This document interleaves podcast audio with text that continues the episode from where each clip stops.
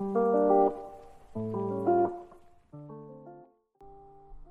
learned this charm recently called aphantasia. It's a condition that affects about one in three humans. And what it means is that you lack the ability to create images in your head. For example, let's picture a flower. It has pink petals. It's this one lone flower in a large and open green field. Blue skies overhead. A slow and gentle wind pushes the flower to sway left and right. If you can't see this, and I mean if you can't picture this in your head, you likely have aphantasia.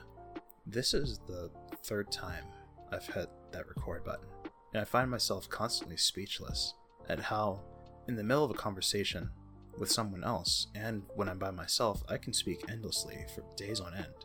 But as soon as I hit that record button, it's like my thoughts slow to a crawl, which is really weird for me.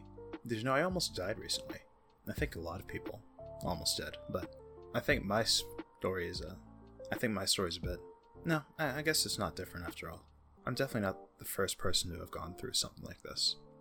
Almost dying is supposed to open your mind to all the things that you've been sleeping on, all the things, all the possibilities. But I feel the same. It's like I never almost died at all. I think what was most enlightening about my almost death experience is the medications they put me on.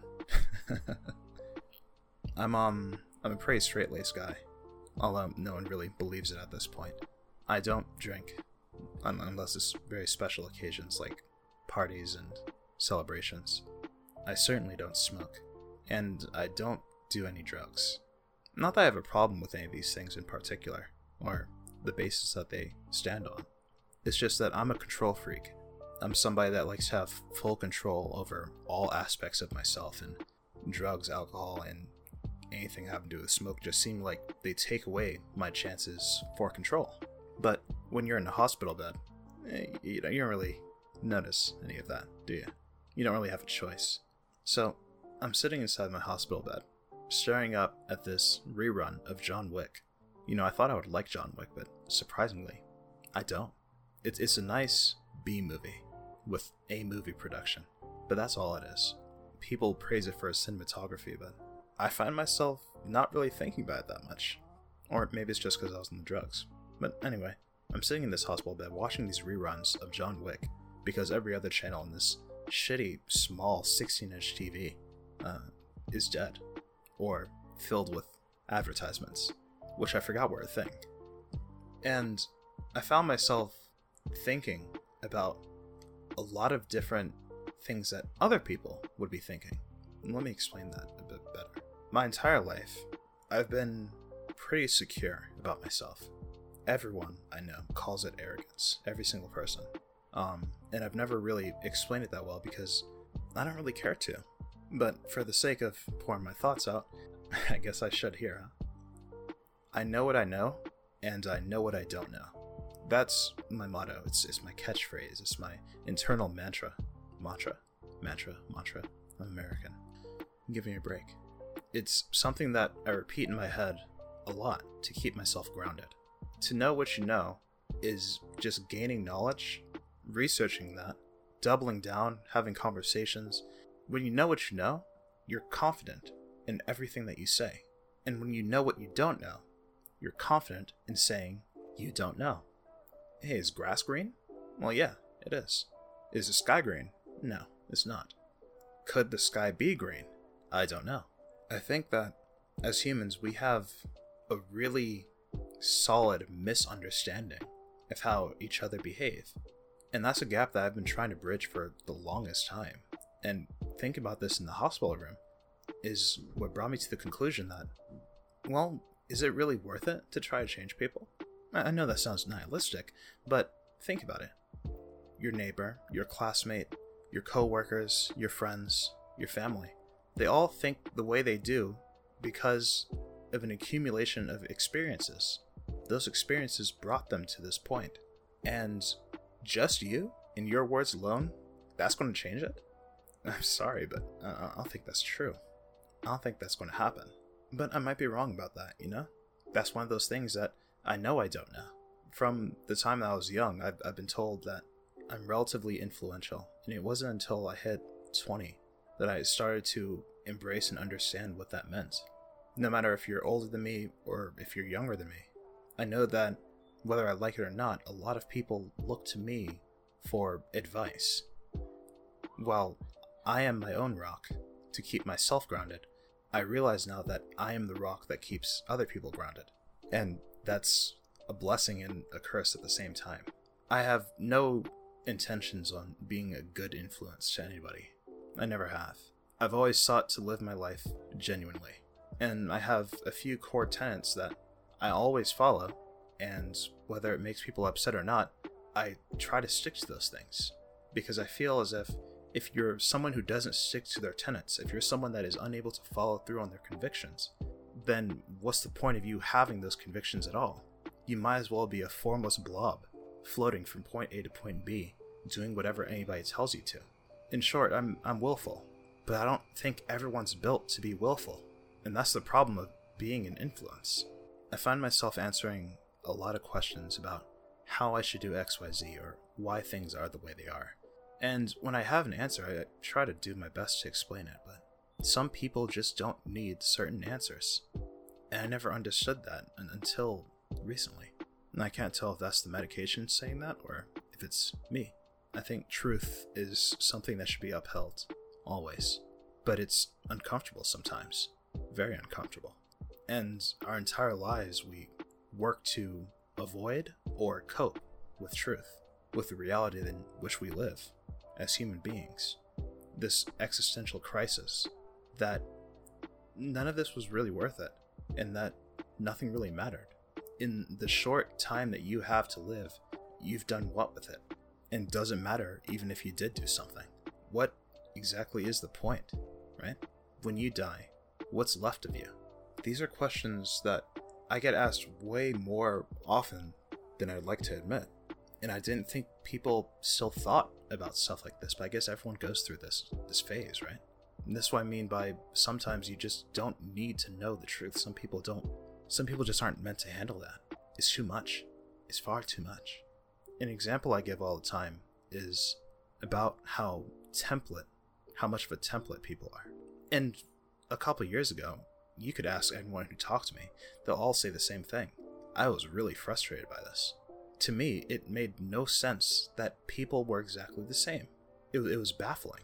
You could look at a group of people, whether that's separated by race, sex, age, and you could make a bunch of assumptions about them that are generally true. Where is your individuality? Where is your humanity? Where is the things that make you you? How can you think nothing? How is that fucking possible? It's only possible because you're not human, are you?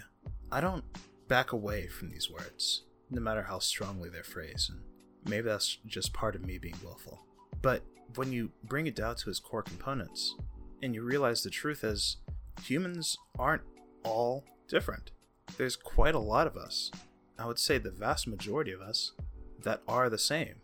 We like to think that we're free and we think our own individual thoughts, but a lot of us do not. A lot of us are the template. A lot of us, you can predict what we do. And I always saw that as a weakness, not a strength. That's not a good thing. You're predictable? What a joke. But I've grown to accept it. And that's why I don't even harp on it anymore, you know? And this comes back again to the people who know me.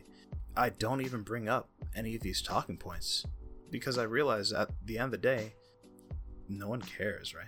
Yeah, sure, they're all the same. But what does that do for you? I'm partially utilitarian.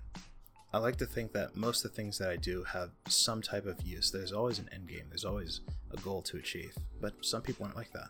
And that's alright, you know? Internally, I've always said it's alright, but I guess I've never said it vocally until now. It's okay. It's okay to think nothing. It's okay to be subhuman. it's okay. It's okay to do nothing with your life. It's okay to not have a place in the universe. It's okay to do all of these things. It's okay to put your head down, do your work, come out the other side a 50 year old man living in Kentucky with a wife and two kids. It's okay.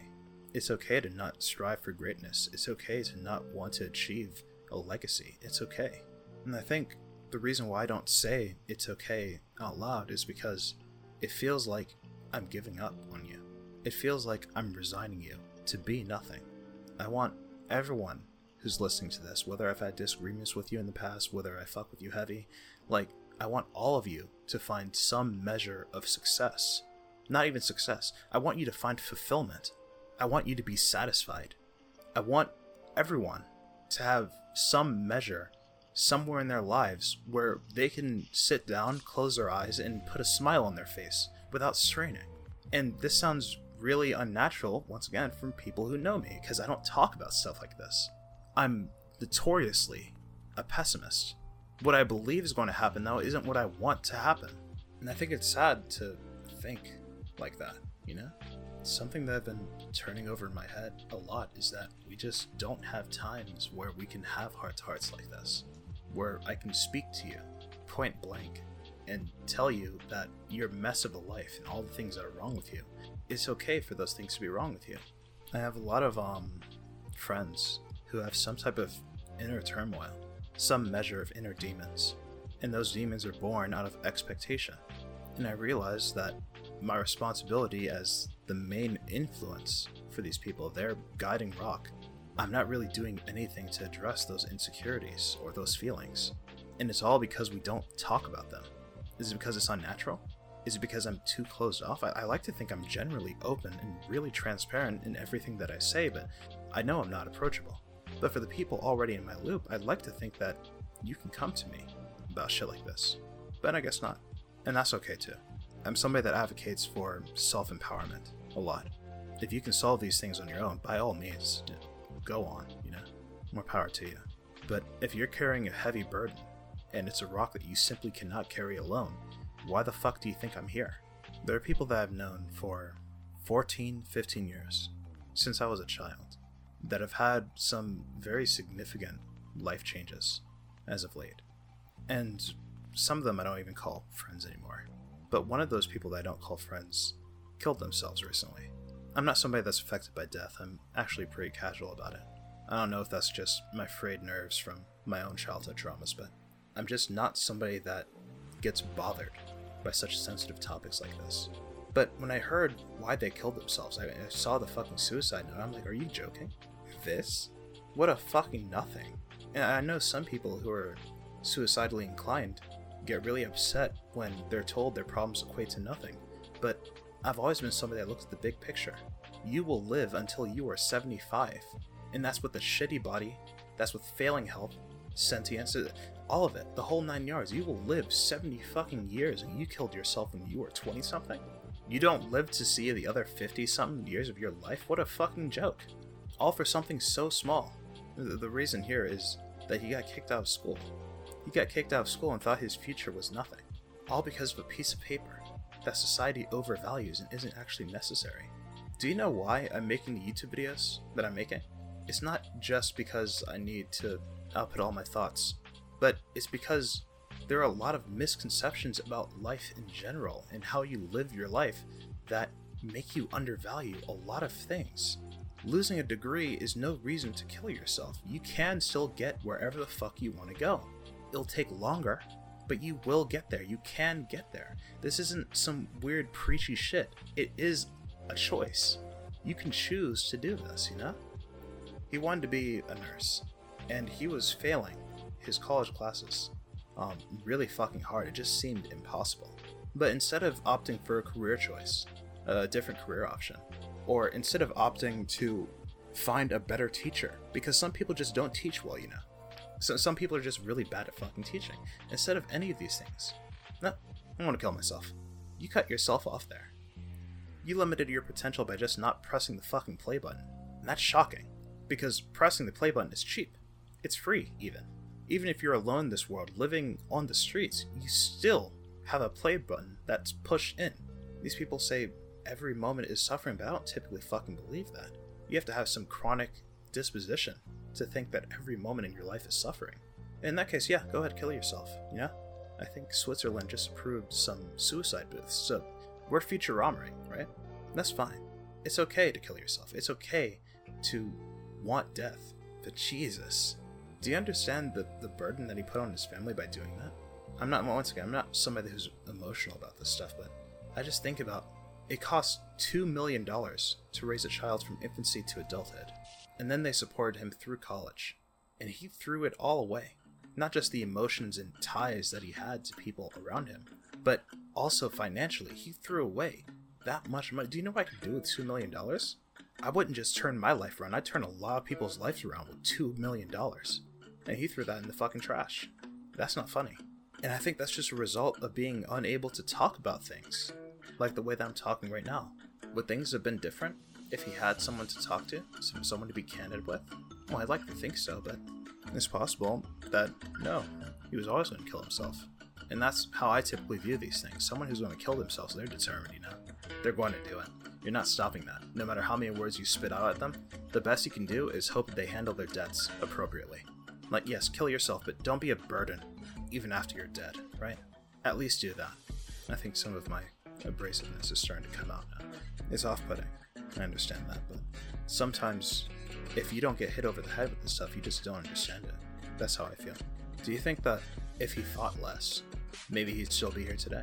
This is kind of what I was getting at when I was talking about truth, and how some people just don't need to know it. The pattern usually goes like so you have someone who starts thinking about their future and the state of their existence.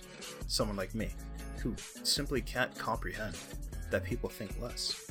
How could you ever not think? There are so many things to comprehend, so many things to learn, so many things to do. And every second that you take away is another second that you could have been learning something else. You have many sleepless nights. You go around in circles trying to understand how people could possibly be capable of no thought at all. You see all the patterns. You read all the fucking scientific papers. You do all the research. You even talk to professionals. You have consultations. You do all these different things. And you spiral into nihilism. Well, if they're not thinking, and they're the majority, and I'm alone thinking, then isn't all of this useless? I'm basically an aberration. I'm, I'm an anomaly. I'm something completely different. And I don't fit in. Then what am I doing here? It's like I got born into the wrong version of Earth. How is this fucking possible? And you start spiraling. You go down, down, down, down, down until you crash. Maybe you kill yourself when you crash, maybe you don't. For the sake of my story, I broke down and built myself back up as a new person. This was years ago, by the way. And when you rebuild yourself like that, when you restructure yourself, your core tenets, your internal code, it, it doesn't change. But how you obtain new tenets, how you continue to think, how you absorb information after that is wildly different. You start to think to yourself, oh, wait, I'm not the first person to be like this. Our world's been around for thousands, millions of years. Humans been around for a little bit less time, but still longer than me in this small 20 plus years I've been on this fucking planet. They've thought about these things. They've all had their own conclusions, and nothing's changed we're very much on the exact same path that every philosopher and astrologist said we would be hundreds of years ago. We're doing the exact same things, and thoughts about human nature are generally correct. We behave in certain ways with certain stimuli, and we can predict how we're going to end up. And that's just how we are. We're, we're, we're a hive more than we're actual individual capable, capable thought beings, and that's okay. If they couldn't figure it out, and they're far smarter than me, and they have specialization in this, and I'm just somebody who read up on this stuff on the internet. If they couldn't do it, what are the chances that I'd be able to do anything? Well, let's say that you did think through all this shit to its conclusion. What then? Or you want to change something? You don't have the money, you don't have the resources, you don't have the time, you don't have connections, you don't have people in your back pocket that can do it for you. You can't have a proxy for this change. So you want change, but you can't make change. What's to be done? Nothing humankind and everything that we do. It's all just to cope with the world around us. Everything is distraction. Reading a book, watching videos, studying, school, all these things that envelop our society and our habits as human beings are to distract us from the all knowing fear that we are alone in the universe. Apes strapped on a blue rock floating in the middle of space with no real purpose or end goal. This existential fear causes us to cope by avoiding it. All of us do. And that's okay. Who on earth set up the rule that you need to face your fears? That's stupid. Facing your fears will break you. You'll be ground down into dust and there will be nothing left of you. So don't face your fears, run from them. It's way braver to run from something terrifying that you know will kill you, rather than facing it and dying. It's braver to live. I sat in this hospital bed thinking these things because they're not my thoughts. My thoughts are a lot more simplistic. I live and let live, you know? If you don't have a meaning in your life, if you're struggling to find something that you belong to, well, you have to make your own. I get some people sometimes that come to me saying they're not happy. Well, my answer will always be you should make your own happiness. If you find something's not fulfilling, you should make something that is. And this is where we humans specialize. We're creative, we're intuitive. All of us are. No matter how little you think of yourself, this is part of our hive mind. There are a lot of you that have no type of belief in yourselves. And whenever somebody says that they believe in you, you take it, you hold on to it for a couple days, and then you say, well, that belief isn't justified because look at what I'm doing. I'm staring up at my ceiling, listening to music I've already heard before, thinking the exact same things I've already thought before, living the exact same life, day in, day out, talking to the same people, all saying the same things. What's to be done? Why would you believe in me? I don't believe in me. But who says that you have to do something new every fucking day? Jesus, motivational speakers really are the poison of our modern society. People hear it's okay to be mediocre and they recoil. Well, guess what? It is okay to be mediocre. It's okay to feel the things that you feel. It's okay to do the things that you do. It's okay to spin around in circles for a time. I don't care if that time is weeks, months, or years, it takes time to do anything. We have a limited amount of time, and choosing what we spend that time on is important. And if you need to think longer on where you spend your time, then think. Don't rush yourself into making the wrong decision. Think on it. All of you. I feel like nobody's told you this before. I feel like you all think there's some invisible hand, this invisible presence, that's pushing you from point A to point B. You don't need that hand. I don't care if that hand is your parents, I don't care if that hand is society's expectations of you, you don't need it. Your life should be lived to the best of your ability. I think that once you find not your purpose in life, but your road to satisfaction, your road to fulfillment, you come out a better person.